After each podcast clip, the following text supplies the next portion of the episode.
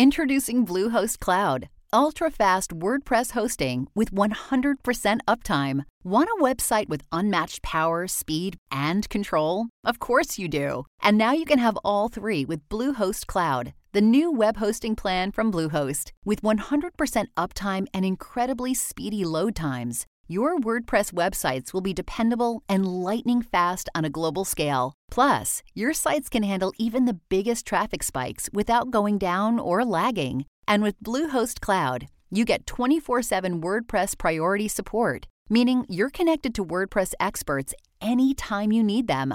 Not to mention, you automatically get daily backups and world class security. So, what are you waiting for? Get Bluehost Cloud today by visiting Bluehost.com. That's Bluehost.com. Hey everybody, I'm John Donvan, host and moderator of Intelligence Squared US Debates, and in this episode, we're taking on a topic that's going to hit close to home, I'm pretty sure, for all of us, because it concerns the way we were raised, our upbringings, and we've all had one of those, one way or another. But how much did your upbringing actually influence who you turned out to be? Today, parents and caretakers in general are under so much pressure to produce a kid who is going to be the happiest or the best at something or fill in whatever your preferred superlative is. Free range parenting, helicopter parenting, tiger mom parenting. What's the right choice? What are you supposed to do? But what if science is here to tell you, don't sweat it? It's mostly out of your control as a parent because it's your kid's DNA that says the most about who that kid is and who that kid's going to grow up to be. Since ancient times, this quandary has persisted, usually described as the nature versus nurture argument. But advances in DNA research are reviving the controversy, and that's why we think it has the makings of a debate. So we had it. We brought four experts, leaders in the science and psychology behind parenting and genetics, to our stage at the Kaye Playhouse in New York City. It was a competition of ideas in three rounds on one question, which we call our resolution. Yes or no to this statement parenting is overrated. Our live audience voted before the show, and you can still cast your pre debate vote online right now. Visit iq2us.org. That's IQ, the number two, us.org. As always, our audience decides which team wins the day. Now, on to the debate. Our resolution again parenting is overrated. Let's meet the debaters, starting with the team arguing for the resolution. Please welcome Robert Plomin. Robert, you are a professor of behavioral genetics at King's College in London. You're a leading scholar in this field, truly a leading scholar. You are the author of a recent book, Blueprint How DNA Makes Us Who We Are. Robert, it's so great to have you with us here tonight. Thank you very much, John. And, ladies and gentlemen, your debating partner, let's welcome Nancy Segal. Hi, Nancy. Welcome to Intelligence Squared. You are a professor of psychology and a director of the Twin Study Center at California State University in Fullerton. You are the author of six books on twins. You're working on yet another book. Thanks so much for being with us tonight. A pleasure to be here, John. And we have two debaters arguing against the resolution parenting is overrated. Please first welcome Paige Harden. Hi, Paige. Uh, you're a professor of psychology at the University of Texas. There in Texas, you had the Developmental Behavior Genetics Lab. You co direct the Texas Twin Project. Welcome to Intelligence Squared. Thanks for having me.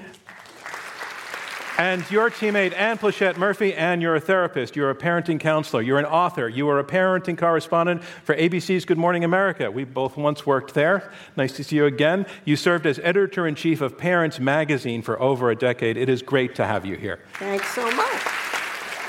And so, on to the debate itself, round one. Round one is comprised of opening statements by each debater in turn. They will be six minutes each. And here to argue first in support of the resolution, Parenting is Overrated, is Professor of Behavioral Genetics at King's College London, Robert Plomin. Thank you, John. I don't think parenting is overrated if what we're talking about is the great joy that people get from raising children. And no one thinks that parenting is overrated if we're talking about the fact that the human infant is helpless and can't survive without caregivers. So parents matter, but that's not what the motion's about. The motion is about the relative impact of nature and nurture. My book, Blueprint, um, is based on my 45 years of research trying to understand the genetic and environmental causes of differences between children using twins, adoptees, and now DNA. That research and other research over 40 years has convinced most scientists that inherited DNA differences account for about 50% of the differences between children on all psychological traits their personalities, their mental health and illness, and their cognitive abilities and disabilities. What amazes me is that if you look at all the parenting books that are out there, and they're very popular books, not one mentions genetics. The other 50% of the differences between children are due to the environment, but it's not the environment as we know it. Um, genetic research has shown us that the environment works very differently from the way environmentalists thought it worked from Freud onwards. It's not due to systematic effects of parents or very early uh, environment. The differences, the systematic effects of parenting are mostly genetic effects in disguise. Parents are responding to genetic differences in their children rather than creating those differences. The important environmental factors operate in a rather mysterious way. They make two children in the same family with the same parents different from one another. For example, Professor Segal will talk about her work on twins reared apart.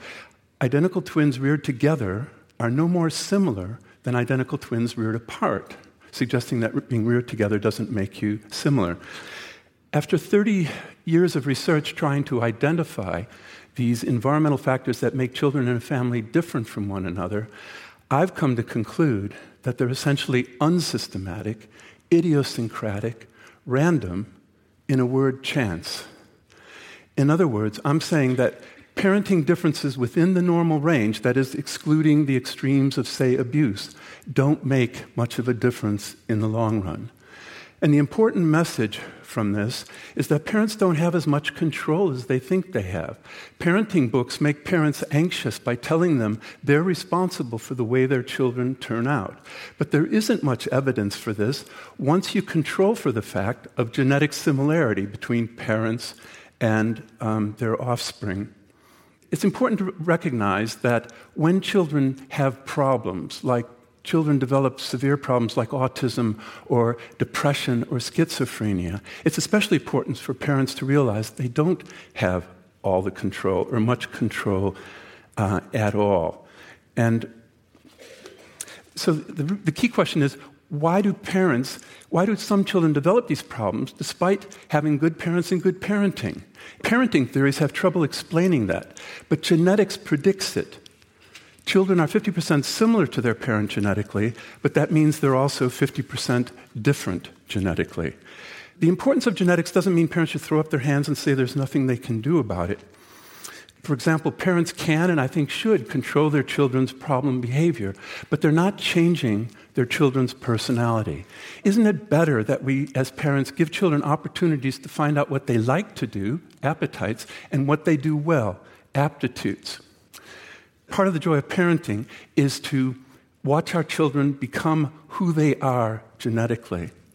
And I think you might as well enjoy it because you don't make much of a difference in the long run. Thank you, Robert Plomin. And here to make her opening statement against the resolution, psychology professor at University of Texas, Paige Harden. All right, so in the late 1990s, Gwyneth Paltrow starred in this movie called Sliding Doors. And in an early scene, you see her racing to catch a train that she gets just in the nick of time. And then in another early scene, you see her, same character, racing to catch the same train, except this time she misses it. And the whole movie pings back and forth between these two alternate realities.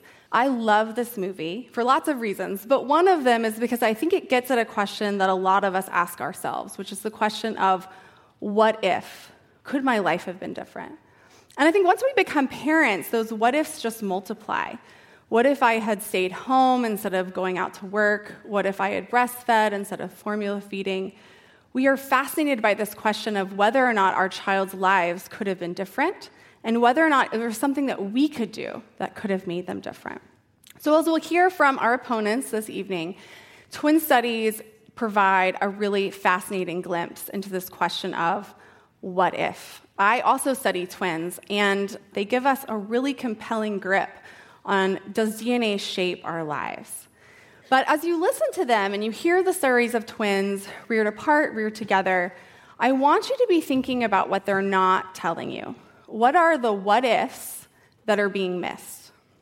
So, the first big what if um, that twin study people often acknowledge is that they're talking about what they call normal range variation in parenting. They're not talking about the extremes of poverty or abuse or violence. And to hear people talk, you might imagine that these experiences are so rare that maybe we can get away without thinking about them too much in the course of ordinary science.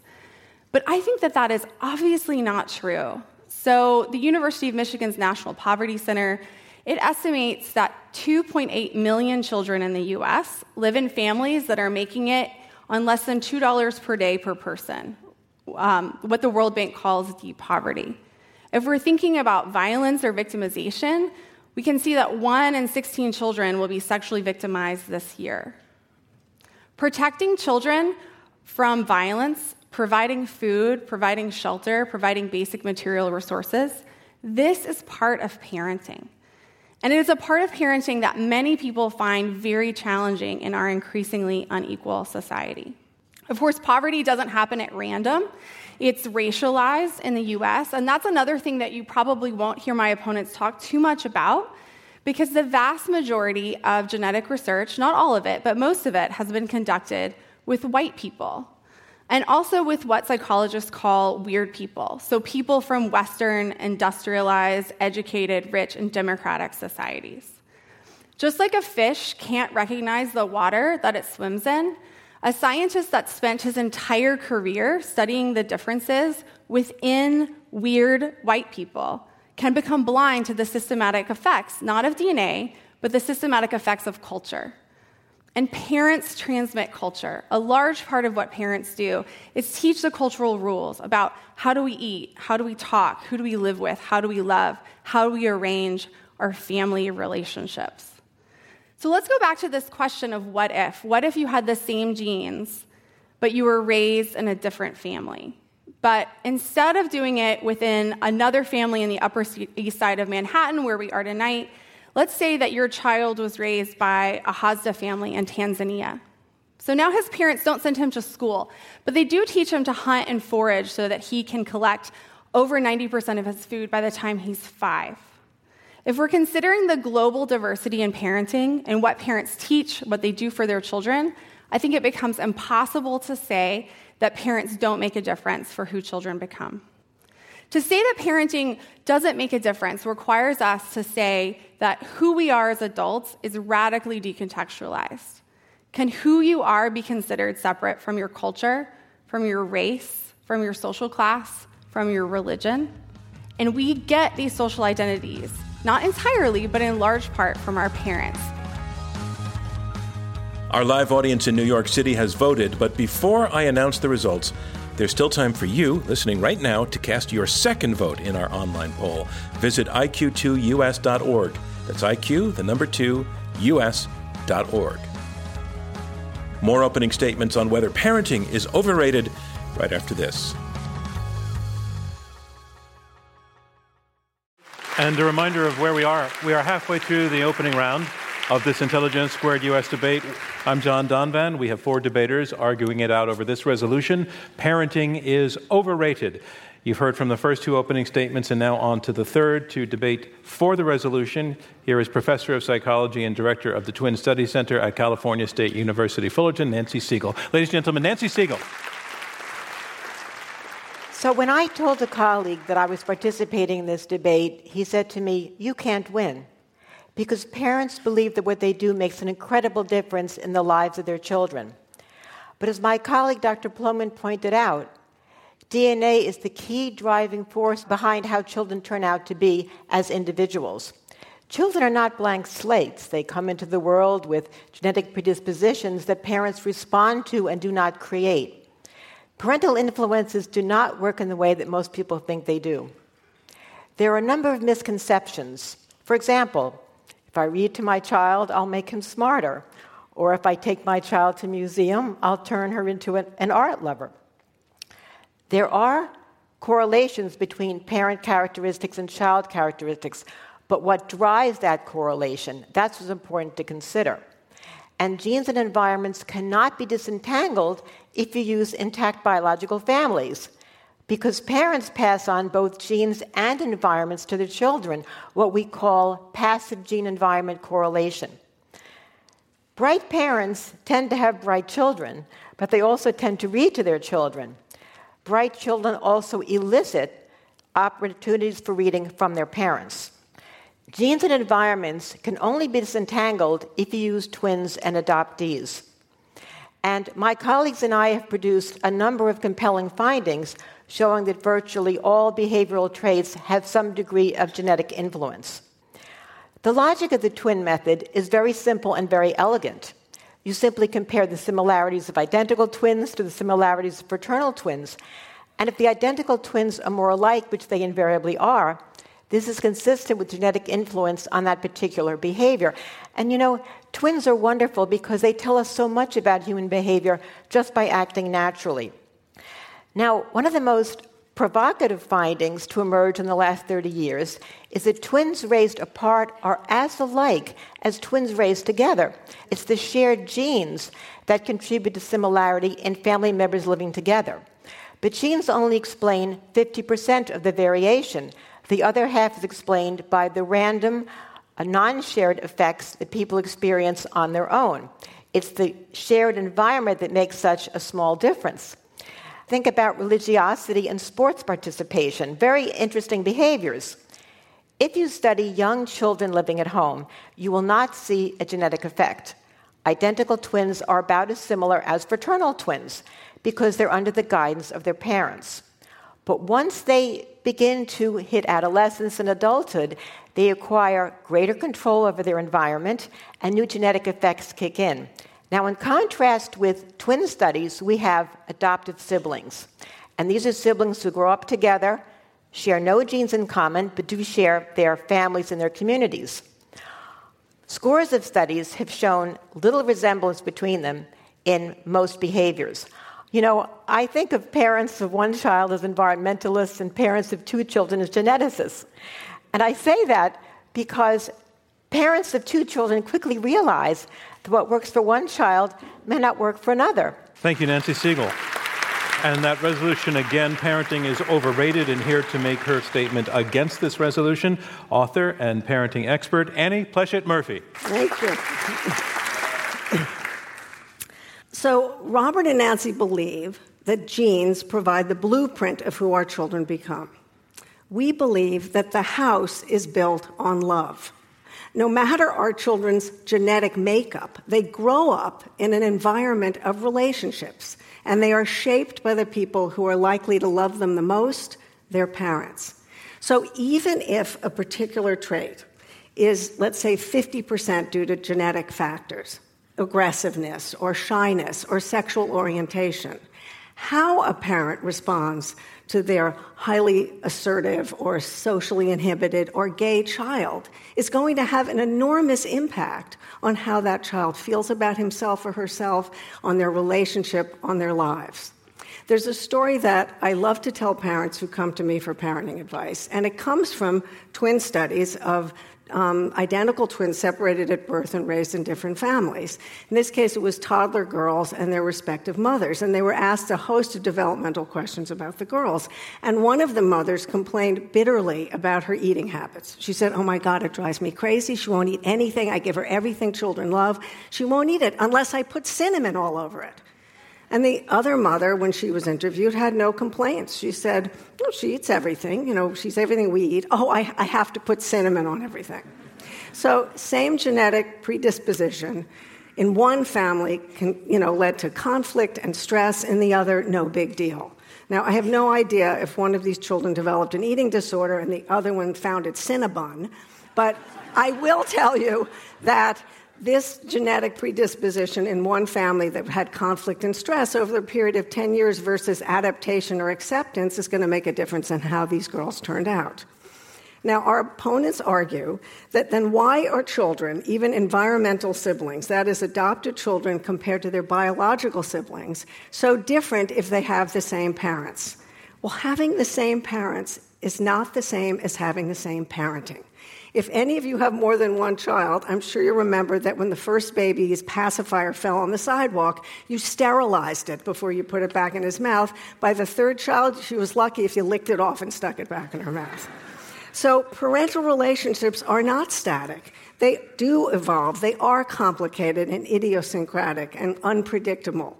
But just because the effects of parenting are difficult to measure doesn't mean that we should dismiss a child's environment as random. In fact, there's an impressive and long history, you know, by psychologists, sociologists, anthropologists, educators, really frankly, other than geneticists, everybody I've ever heard of who says that there are myriad effects on children's development from their parents.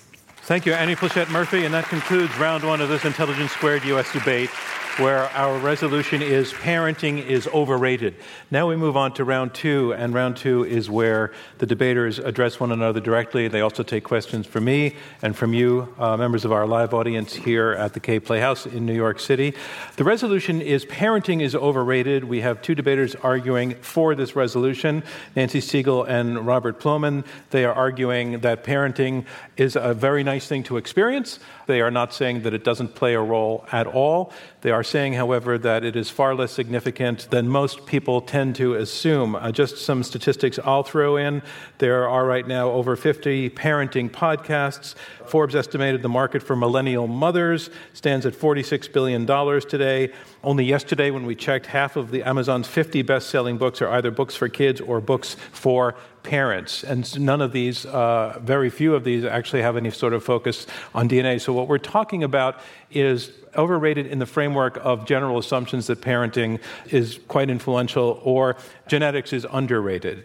They are ruling out, of course, the impact of extreme situations, extreme poverty, extreme abuse, but they say that by and large, that the DNA factor has been underrated, that it's at 50% plus.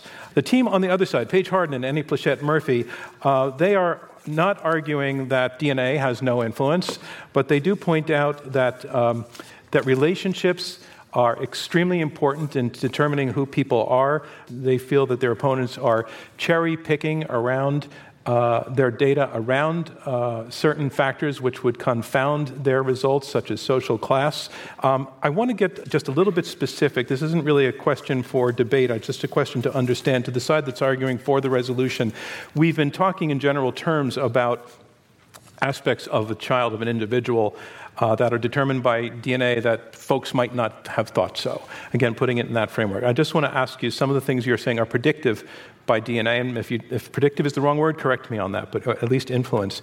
Are you saying that um, IQ is something that would be predictive through DNA, I'm going to go through a short list. I'm just looking for yes, no on this. Sorry to sound like this is a congressional hearing, but I just, I, I just want to get it out on the record so I understand.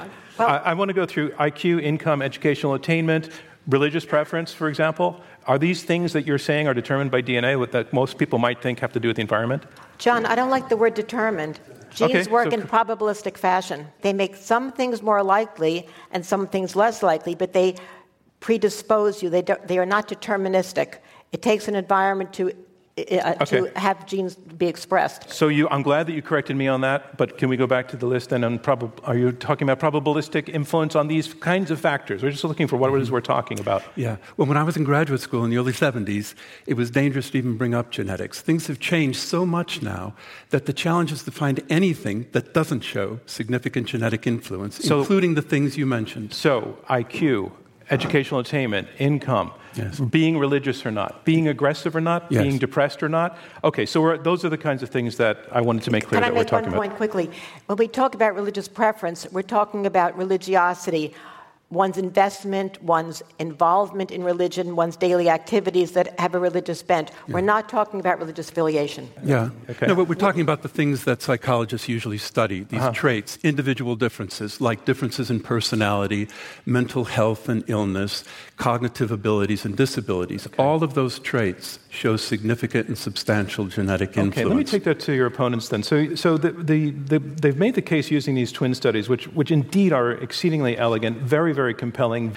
And certain of these traits, I would say, for example, and you can challenge this, but I would say um, autism would not seem to be socially determined at a certain level. A certain degree of severity of autism is not going to be a social thing, it's, it's going to be biologically determined. Take, take on the fact that the kinds of traits that Robert just talked about, he's saying stand apart from social uh, from the sort of social cherry picking criticism that you're talking about, that these are things that are innate, that are measurable, have been measurable for a long time. Yeah, I, so I have two hey, responses to that. When we're thinking about the life of a child with autism, are we talking about the symptoms that they develop at the age of two, or are we thinking about their level of functioning in the world? What school they can go to, what social relationships do they acquire, which is something that is a function of both the level severity of their disorder, but also their availability of treatment and how what resources they have available to them in order to to address the symptoms of their disorder.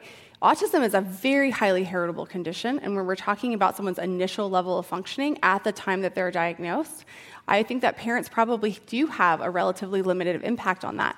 Where they do have a much greater impact, and I think Annie would agree with me on this, is how do they respond? How do parents respond to that initial genetic mm-hmm. condition? And do they have the resources to give their child the therapy, the play therapy, the access to groups, um, the support systems that they need in order to function at their maximal level of functioning? Yeah. I mean, I think one of the most um, interesting parts of your book, Robert, is this idea of the nature of nurture, which is something that Nancy also alluded to, which is that children elicit from their environments certain kinds of behaviors. So, Robert makes a very impressive, persuasive point that children who have parents who love to read, um, you know, that they'll have children who love to read. And, you know, you assume it's because the parents are reading to the children, but the children are, are born into the world with a desire to be read to. But I would argue that if they are living in a family where they can't afford a book, that it doesn't matter if they're trying to elicit this behavior. I think that's sort of what you're saying, Paige, that this idea that access to um, resources and access to all sorts of things that a lot of children don't have um, is, is not something you can just ignore. Um, I want to move on to audience questions, but I want to start by, um, by uh, introducing to the, to the question Andrew Solomon, who is kind of an expert on the topic and uh, is a friend of Intelligence Squared. You are a lecturer yourself at Columbia University Medical Center. You've written a lot of books, uh, uh a, lot, a lot on the topic of the role of families, including the slam dunk amazing book, Far from the Tree, which I bet everybody here has read at one point or another. I, I just want to ask Andrew, as you've been listening to this, with your sharp ears, what question has come to your mind? Well, I thought a lot of the philosopher John Locke, who was the one who originally said that children were a blank slate, whose character could be turned this way or that as easily as water, and who notably never had children. um, I'm going to point to two studies that I think are of interest. The first is one that was done by Myrna Weissman at Columbia, in which she looked for solutions to the treatment of depressed children. And she tried dozens and dozens of different treatments and ultimately concluded that the most effective way to resolve depression in children was to treat their mothers. And the second is a study that was done at Yale about 10 years ago, in which they were studying um, the uh, tendency of abusive or neglectful parents to have abusive or neglectful children, and they pinpointed genes that were associated with vulnerability to parental influence, which is to say that if you didn't have those genes, you could be very badly abused and still turn out okay. And if you did have those genes, then it was highly likely that you would be transformed by um, the abusive environment and would go on to be um, abusive or often criminal yourself. So the question that I would put to the panelists is whether it's really possible to disentangle nature and nurture. Some people, I think, are largely the way they are as a result of their genetics. Some people are largely the way they are as a result of their environment. And most people represent a mixing of the two. Thanks so much, Andrew Solomon. Robert, you've been at, you've been at this the longest. Can you take that on? As, as, as in fact, you do, you do come up with a number. Yeah, 50%. well, I think there was a number of different questions there, really. And the last one was can we disentangle nature and nurture? And I think based on 100 years of research, using different designs, you know, that have different problems, twins, adoption, they converge on the same conclusion of the importance of genetics. So, yes, I think you can disentangle them.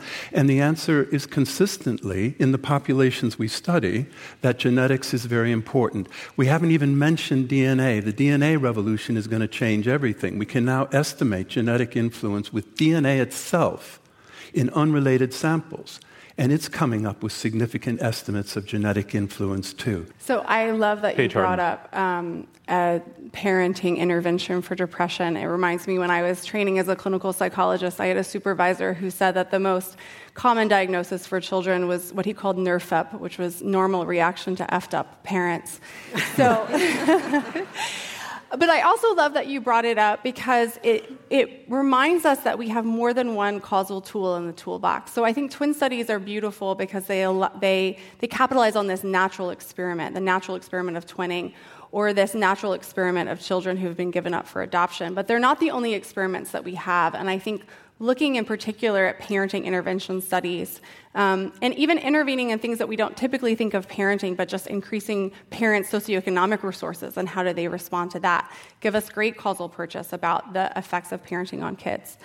Regarding whether or not you can um, ever disentangle nature and nurture, um, so I'm gonna I'm I'm reminded of something from actually your own book. So from in Far from the Tree, you talk about um, musical prodigies at one point in time, and you talk about how is it innate talent or is it practice? And when you're looking at people who are at the very you know extreme end of talent, you say, well, we can't possibly um, describe all of this with, with practice, right? There seems to be this role of innate talent. But if no one ever touches a musical instrument, then obviously they're not going to have any sort of musical talent. So, for any one person, how much of it is talent, how much of it is practice, it's impossible to say. Let when me- we're talking about the effects of parenting, I'm really thinking about like what is the average treatment effect. So across people, what is the average? And then I think we can actually come up to a, if I've averaged across 100 people or a population, this is it. But I don't think we can ever say for an individual what is the dynamic cocktail that has made them who they are. Nancy Segal. Yeah, I just want to clarify something about heritability or genetic influence, and I think Paige was getting to that at the end of her comment. Is that when we talk about numbers, 50%, 40%, we're talking about populations, very, variation from person to person. Mm. But in a single individual, you cannot pull apart genes and environment. You can't say that for this child, 80% of her 80% of her intelligence score is accounted for by genes and 20% by the environment. And I think that's a concept that's critical to understand. It's not difficult, but it's one that unfortunately gets lost. And a lot of this has always been in the media, and it's just not clearly explained. If you get my, one of my books, you'll see I have a glossary at the end, and it's very clear there too. I'm John Donvan. This is Intelligence Squared US. More questions from the audience and closing statements when we return.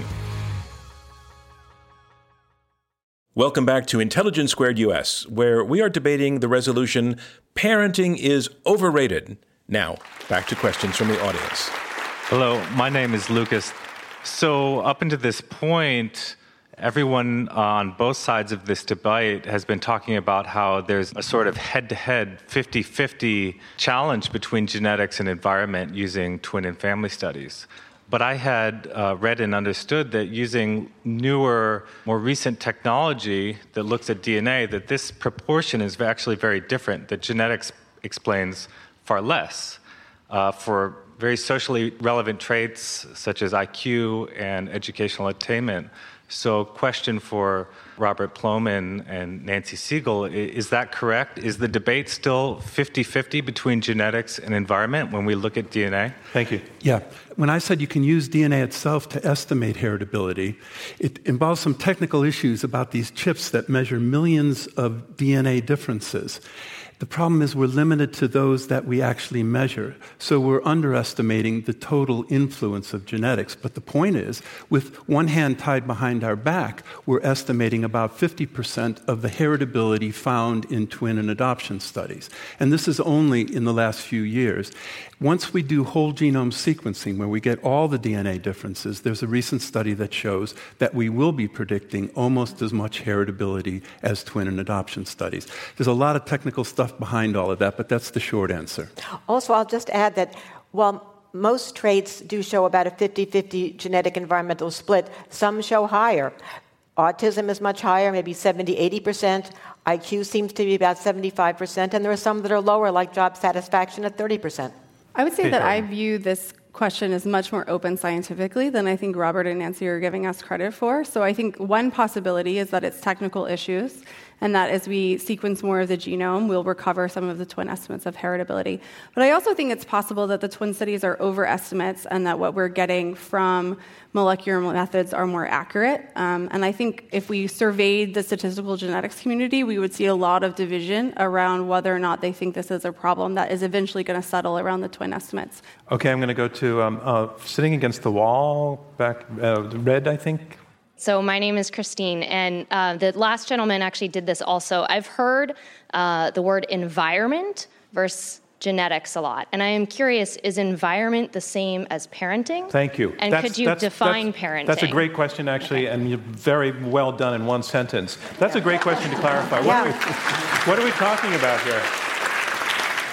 So let's start. Uh, this side has not been speaking as much well, for the last I mean, minutes, I, I, I, think it's Annie. a great question because we focused on parenting tonight, and you know, frankly, parenting wasn't even a verb. You know, number of years ago. So the idea that you know parents have to that it's all on parents is ridiculous. Frankly, what influences our children and who makes us who we are has everything to do with our peer relationships. There's a lot of research that actually it's not parents, it's your peers. That you know where you go to school, where where you live. These are incredibly important influences on who our children become, and that's why it. You know what I think we have to get back to here, which is very important in terms of evaluating the research and the argument is that just because the environment is very difficult to measure because there's so many of these factors, it's unsystematic, as, as Robert said, doesn't mean that you should just throw it away. I mean, if we told you that, you know, chocolate cake makes people happy, it doesn't mean that love doesn't make people happy It doesn't mean that you just discount all of the other things because it's very difficult to measure. It raises an important point that genetics is defined very narrowly as inherited DNA differences. Anything that you can't explain with that is called the environment. And parenting is only one part of that. And it's true that we haven't studied all aspects of parenting, but boy, there have been thousands of studies trying to measure these things. And it may be, as you say, that we just haven't measured the right things. But at some point, you've got to say, Give um, up? No, I mean, you got to say we, what we're finding is stuff that isn't measurable, and I think is idiosyncratic. We have another question um, from uh, a regular uh, uh, attendee of our events, and uh, you're, you're, out there, Leandra Ramm. Are you out there? Hi. So you uh, you emailed us. This means the lesson is if you email us with a question, you might get to be chosen to ask a question. Um, and you told us that you have uh, a personal connection to this topic, and you would like to ask the debaters a question. Great. And my name is Leandra Ramm. I'm an opera singer, and I was conceived from the Repository for Germinal Choice. I recently discovered the identity of my biological father and some half siblings through 23andMe. My donor father was a very important mathematician, and two of my half siblings are an engineer and a mathematician. How have services like 23andMe changed this debate? Yeah. So, I mean, look, I think that, you know, the idea that the genie's, the genetic genie's out of the bottle and that there's enormous curiosity, especially for someone like you, to trace, you know, and find out that you have this you know this heritage basically. Um, I, you know i think this is a direction we're going to go in. I'm not saying oh no we can't do that. But i do think that you know how it affected you and how it made you think about how you you know your own personal narrative. You know as a therapist basically i work with the stories we tell about ourselves. You know yes you may have you know been given a certain genetic hand but how you end up you know, explaining who you are to yourself and to your therapist or to somebody you know you're you know in love with or any of the other people that we relate to is an incredibly important part of our own identity and, and how we evolve. So I think that that's the part of this. We don't know how apologetics, how the you know DNA gets you know gets to where you are. I mean, it doesn't really, at this point, polygenic scores don't really tell us anything about the pathways from those polygenic scores from those DNA differences to the person you are. And that's what I think is something that we have to get, you know, a lot more information we on. have time for one more question, sir. Uh, yeah. Rob? Uh, thank you. Uh, further to the question of parenting and environment, And for a little nuance on the nature versus nurture dichotomy, I'd like to invoke a, a, book that may have first put this question on the map. Judith Harris's The Nurture Assumption back in the 90s, I'm sure you're all familiar with, in which she argued that yes, genes are one of two enormous influences on a child's development, and that, but that while parents top down have very little influence, the other big factor is the child's peer group. And parents can have an indirect influence there. To what extent do you subscribe to Harris's once controversial thesis? And which side of the debate does it favor? I'm going to choose one person from each side, and I'd like to give that to you, Nancy. Uh, well, we know that people pick their friendships based upon similarities, not on differences. And I'm not saying that you recognize genes in another person, but you're going to find somebody that you're compatible with. Uh, people spend a lot more time with their peers than they do with their parents. I think it's not surprising that peers do have an influence. Uh, one of the twin studies showed that peers had an influence when it came to juvenile delinquency. So I think that it does make make sense, but I think that there's room for both genes and environments in, the, in your particular issue. Paige? You're pointing out that there's a whole system. So, where do kids meet their peers. They meet them at school, they meet them at temple, they meet them at summer camp, but who's putting them in those situations? The parents. And I think it's difficult when we're thinking about this inter, interrelated web of people to pick out one person and say, well, it's the child's genotype or it's the peers or it's the parents that scaffolded and structured this entire environment. That being said, if we're thinking about responsibility, the parents are the grown-ups in that situation, right? So if I'm going to say, well, why is my seven-year-old acting up? Well, going to blame the other seven-year-olds that he's happened to meet in school, or I can think about, well, who is in charge of this classroom? Who is in charge of putting my kid in this social environment? So um, all of that to say, I think um, it's come back to Andrew Solomon's point of can we really disentangle this interconnected web of people?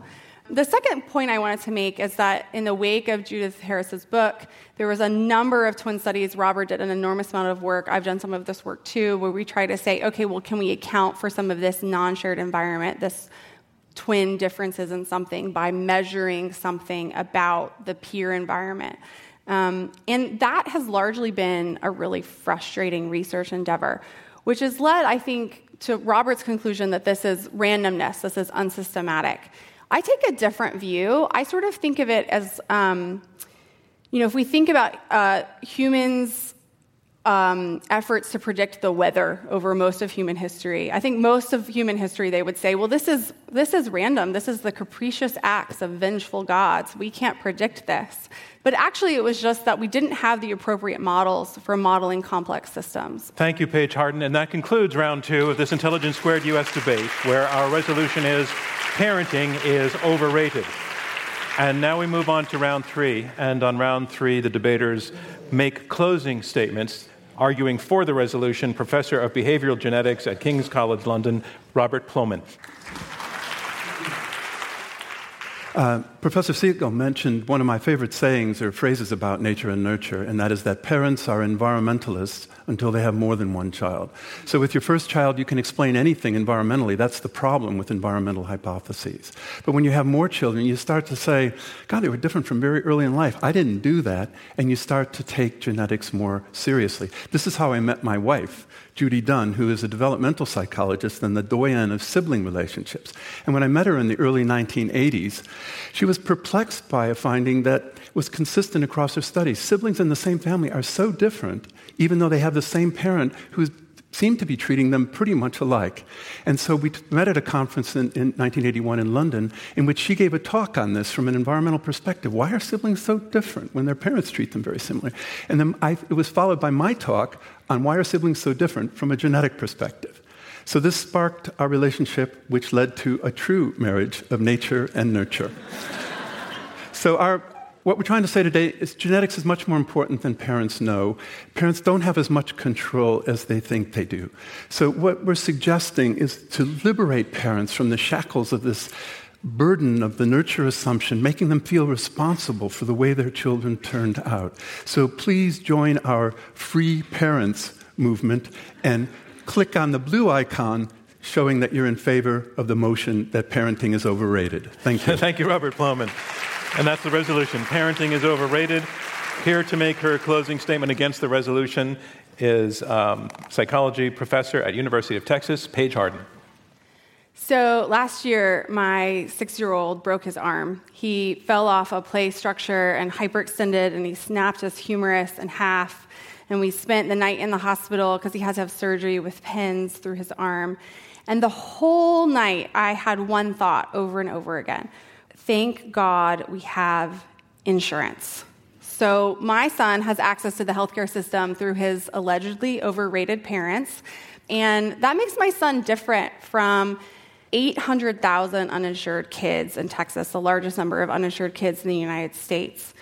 Our opponents like to say that parenting matters, but it doesn't make a difference, and that in fact it's DNA that is the major systematic force in shaping people's life outcomes. We've talked a lot about parenting, but I want to talk about how troubling I find the idea that DNA is the only or the major systematic force in people's lives. Healthcare is a system, and it's a systematic force for people's lives. Political systems are a system, they're systematic force in people's lives. Injustice is a systematic force in people's lives. So I've, I've argued with Robert and Nancy about the scientific um, points in this, but I also want to close by thinking that I think that declaring DNA to be the only major systematic force in people's um, lives isn't only just scientifically inaccurate, but I think it's potentially dangerous in its complacency. Thank you, Paige Harden. And now to make her closing statement in support of the resolution, Professor of Psychology and Director of the Twin Study Center at California State University Fullerton, Nancy Segal. I want to close with three stories about separated twins, virtual twins, and reared apart triplets. First story is that I studied a set of British twins raised apart who met for the first time when they were 30. One lived in an educationally rich home, the other did not. But the second twin found that she loved to read got herself a library card, and visited her local library often. And when the twins met, they discovered they were the lovers of the same books, and when we compared their IQ scores, they were only points apart. The second twin exemplified what we call active gene environment correlation, the actual crafting of an environment compatible with who you are. Second story. I studied a set of virtual twins, the same age, unrelated partners who were so twin like and their father said to me, You know, Dr. Segal, I expected them to be somewhat different, but not like night and day. Third story. I think that most of you are familiar with the recent documentary film Three Identical Strangers. Some of you may have seen it. I studied those triplets at the University of Minnesota, and I'm writing a book about the study. One of the triplets, Robert said to us, Our parents are very different, and we're very much alike in ways that have nothing to do with our parents. I say to you, you do not bring up your children, they bring you up. Twin and adoption studies have showed us that genetic influences affect children, who in turn affect their parent. If we've challenged you to think more deeply about that concept, please vote for the motion tonight. I thank you very much. Thank you, Nancy Segal. and our final speaker, speaking against the resolution, author and parenting expert Annie Pleshette Murphy. So, when I was a child, the field of psychology was rife with theories that blamed parents, really blamed mothers, for a host of psychological problems in their children. You know, castrating mothers produced neurotic sons. Refrigerator mothers produced autistic children. So it's a relief to learn that most psychological traits have a very significant genetic underpinning. But tonight you have heard the flip side of the blame game coin. Robert and Nancy assert that parenting is overrated, it really doesn't matter very much. Well, dismissing the huge role that parents play in their children's lives is as pernicious as blaming them. In fact, I think it's downright dangerous, and here's why. If you buy the argument that parenting is overrated, why would you want to invest in quality childcare? Why should we give parents paid maternity or paternity leave to bond with their babies? Why should we fix our broken foster care system even if 80% of the inmates in our prisons have spent time in foster care? In fact, why should we invest in any social programs that help make parents' lives a little easier if what they do really doesn't make much difference? Now, I'm sure Robert and Nancy are rolling their eyes and saying, well, that's not what we're advocating. And they may be the most socially progressive people in this room, other than my brother in law, Jack, who's sitting there. But um, I will say this they are providing live ammunition to very powerful people who would like nothing more than the science to provide cover for their campaigns to cut funding to essential social programs at a time when challenged families need all the help they can get. Frankly, all parents need all the help they can get. I mean, to be told that parenting is overrated is the last thing they need. Just try telling that to anybody in this room who has had to soothe, feed, diaper, dress, bathe, entertain, console, coach, discipline, defend the people they love more than life itself, their children. So parenting, if anything, is seriously underrated and I urge you to oppose this motion. Thank you, Annie Pleshette Murphy, and that concludes our closing statements. I now have the results. Remember, the resolution is this parenting is overrated. Remember, we had you vote before you heard the arguments, and again after you heard the arguments, and we're going to name as our victor the team whose numbers have moved up the most in percentage point terms. So here are the results. On the first vote, parenting is overrated. 27% agreed with the resolution, 52% were against, 21% were undecided. Again, it's going to be the difference between this and that vote and this one I'm about to announce that declares our winner. In the second vote, the team arguing for the resolution, parenting is overrated, their first vote was 27%, their second vote was 32%. They picked up five percentage points, which is now the number to beat. The team against the resolution, their first vote was 52%. Their second vote was 59%. They pulled up seven percentage points. That means the team arguing against the resolution is our winner on the resolution. Parenting is overrated. Our congratulations to them. Thank you from me, John Donvan, and Intelligence Squared US. We'll see you next time. This debate was recorded live at the Kaye Playhouse in New York City. Intelligence Squared US debates are made possible by generous contributions from listeners like you and with support from the Rosenkranz Foundation. Clea Connor Chang is our CEO. Shay O'Mara is Director of Editorial. Connor Kerfman is our Creative and Marketing Strategist. Rob Christensen and Mary Dewey are the radio producers. Damon Whittemore is the audio engineer. Robert Rosenkranz is our chairman. And I'm your host, John Donvan. This isn't the first time Intelligence Squared US has tackled genetics. If you found this debate interesting, you'll also like two other debates we've done. Should we prohibit genetically engineered babies? And should we bring extinct creatures back to life? Scroll through the podcast feed or visit iq2us.org and you can hear those debates. And as always, if you want to help us bring balanced debate to more people across the nation, please rate and review this podcast wherever you're listening right now. Thanks so much.